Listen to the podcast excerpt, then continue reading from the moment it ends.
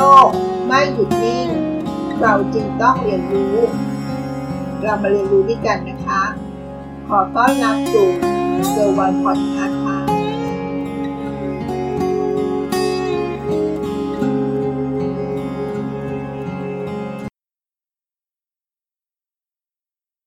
ระหว่างคนเก่ง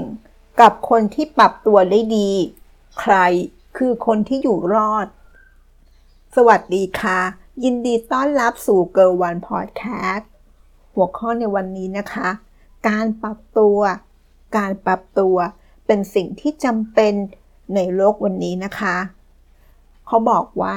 ปรัชญาของแมลงสาบ ผู้ที่แข็งแกร่งกว่าไม่ชนะเสมอไปค่ะ แต่การปรับตัวที่ดีจะคงอยู่ได้ตลอดไปนะคะ นั่นคือเรื่องราวของแมลงสาบที่เราจะมาฟังร่วมกันค่ะ สมัยก่อน ไดโนเสาร์เรารู้จักกันใช่ไหมคะ ไดโนเสาร์ปรากฏตัวครั้งแรกในยุคไทแอซิดเมื่อประมาณ 231.4 ล้านปีก่อนเลยนะคะ และเป็นกลุ่มสัตว์ที่มีกระดูกสันหลัง และมีอิทธิพลมากที่สุดมานานกว่า 165.4 ล้านปีเลยค่ะ จนกระทั่งไดโนเสาร์นั้นมาสูญพันธุ์ในช่วงปลายยุคครีเทเชียส เมื่อ 66 ล้านปีก่อนนี้นะคะ เรามาดูแมลงสาบบ้างนะคะ ถ้าเปรียบเทียบกับแมลงสาบปรากฏในยุคคาร์บอนิเฟอรัสเมื่อประมาณ 354 ถึง 295 ล้านปีก่อน เรียกว่าก่อนไดโนเสาร์นานมากแล้วนะคะร้อยล้านปีก่อนไดโนเสาร์อีกค่ะ และตอนนี้แมลงสาบก็ยังมีอยู่ และเราก็เห็นมันอยู่ทุกวันใช่ไหมคะ จนบางคนก็อาจจะไม่ค่อยชอบนะ มันสักเท่าไหร่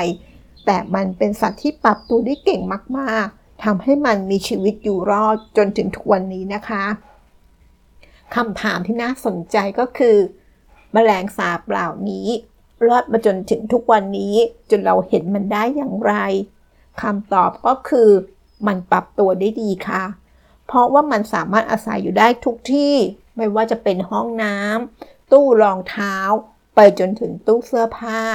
พวกมันสามารถอาศัยอยู่ได้ทุกที่เลยนะคะ นักธรรมชาติวิทยา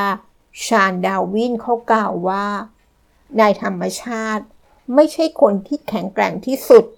ที่จะคงอยู่ หรือคนที่ฉลาดที่สุด แต่เป็นคนที่สามารถปรับตัวได้มากที่สุดนะคะ เอาตัวรอดก็จะประสบความสำเร็จได้ค่ะ เรามาดู ข้อมูลที่เรามองเห็นทางการตลาด ซึ่งพอเป็นตัวอย่างเราเห็นภาพได้ชัดขึ้นนะคะ เกี่ยวกับเรื่องของการปรับตัว ตัวอย่างที่1 นะคะนาฬิกาสวิสเคยครอง 50%ของตลาดของตลาดนาฬิกาโลกในปี 1970 ค่ะ แต่ด้วยการถือกำเนิดของนาฬิกาอิเล็กทรอนิกส์ส่วนแบ่งการตลาดของนาฬิกาสวิสในปัจจุบัน เหลือเพียงแค่ 2%เองนะคะ ตัวอย่างที่ 2 มาดูโทรศัพท์บ้างนะคะ โทรศัพท์ Motorolaเคยเป็นที่ 1 แต่ถูกไล่ออกตลาดโดยโนเกียนะคะ ด้วยเกมงูที่ชวนเสพติด ในทางกลับกันโนเกียบริษัทโทรศัพท์ ก็ถูกบังคับให้ด้อยกว่า Apple และก็ซัมซุงค่ะ และส่งผลให้สุดท้ายต้องขายตัวเองให้กับ Microsoft ไปนะคะ เรื่องราวที่เราที่กล่าวไปแล้ว จะเห็นว่า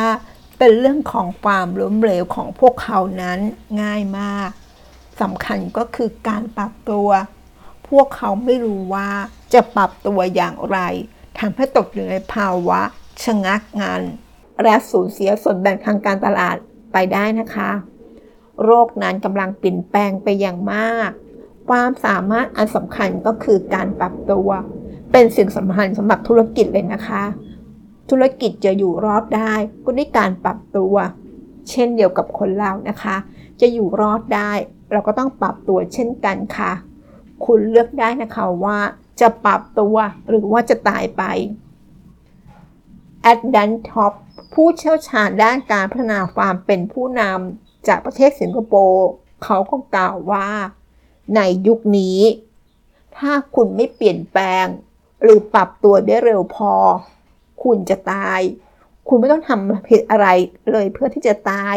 ตราบใดที่คุณแค่อยู่กับที่และไม่ปรับปรุง คุณจะเสียส่วนแบ่งการตลาดให้กับผู้เล่นหน้าใหม่ค่ะ นี่คือกำข่าวของ a d d i a n Top ที่พูดถึงเรื่องการปรับตัวนะคะ เรื่องราวความสำเร็จที่เราได้กล่าวไปก็คือเรื่องของการปรับตัวและการเปลี่ยนแปลง ดังนั้นจะเห็นได้ว่า โลกในวันนี้ มีการเปลี่ยนแปลงเกิดขึ้นอย่างไม่คาดฝันมากมายเลยนะคะ ข้อสำคัญก็คือ เราต้องปรับตัวและให้มันเท่าทันกับการเปลี่ยนแปลงที่เกิดขึ้นนะคะ เช่นเดียวกับปรัชญาของแมลงสาบ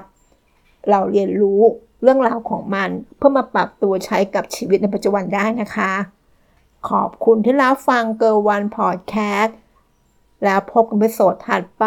สวัสดีค่ะ ติดตามเกอร์วันพอดแคสต์ได้ที่เฟซบุ๊กยูทูบแองเกอร์บอดคาสต์